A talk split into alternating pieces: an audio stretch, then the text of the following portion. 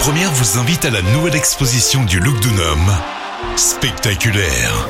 Et comment les Romains se divertissent à l'époque, c'est tout à fait passionnant et c'est à retrouver en ce moment autour de cette exposition spectaculaire. Vous avez gagné vos places sur Lyon Première. Et tout de suite, on y fait un, un petit tour avec Armande Serducci qui nous attend. Vous êtes chargé de projet justement au sein du musée Théâtre Romain.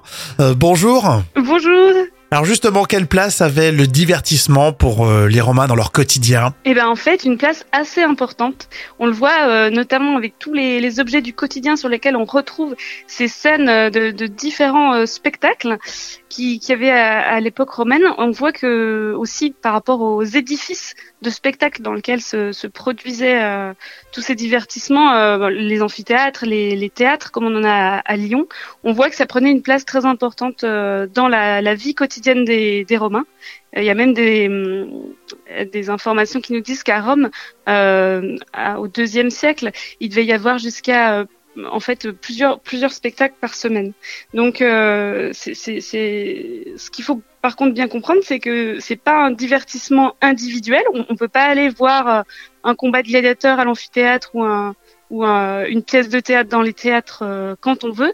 En fait, ces spectacles sont organisés à des moments spécifiques, euh, des grandes célébrations en fait, des moments euh, euh soit pour célébrer euh, un dieu ou une ou un événement que, politique comme une, la victoire de l'armée ou l'élection d'un nouveau d'un nouvel empereur. Donc en fait, on a on a comme ça de nombreux temps forts qui réunissaient toute la toute la population et c'est à ce moment-là que on pouvait aller euh, voir euh, tous ces spectacles. Et c'était gratuit en plus pour la population. Euh, quel spectacle alors concrètement on pouvait retrouver euh, sur place?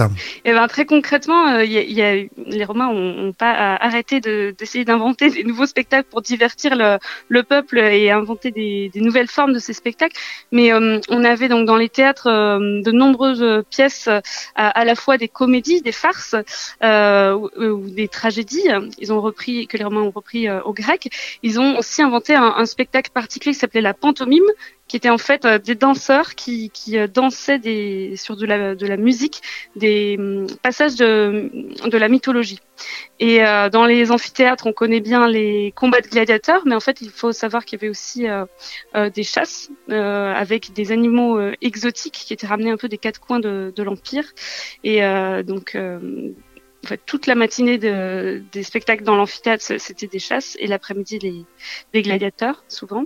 Et puis, on, oublie, mais il y avait aussi un quatrième édifice de spectacle qui était le cirque, ou l'hippodrome, dans lequel on, on, organisait des grandes courses de chars. Et ça, visiblement, c'était le sport favori à l'époque romaine, encore plus que les gladiateurs. Et quelles étaient les émotions du, du public? Est-ce qu'on a des euh, informations là-dessus? Eh bien, on, sait, on a de la chance pour l'époque romaine d'avoir des traces euh, écrites, et donc du coup, effectivement, d'avoir des auteurs latins qui nous décrivent un petit peu euh, le public, et on, voit que ça devait être en fait très passionné. On devait avoir des émotions très fortes, notamment justement les, les courses de chars. les gens pariaient en fait sur l'équipe vainqueur. Il y avait quatre quatre équipes de couleurs différentes, et du coup, il devait y avoir énormément de suspense pour savoir qui allait gagner. On sait que les gens avaient des couleurs préférées. On retrouve des, des vases, par exemple, où c'est marqué euh, Vive les bleus ou Vive les verts.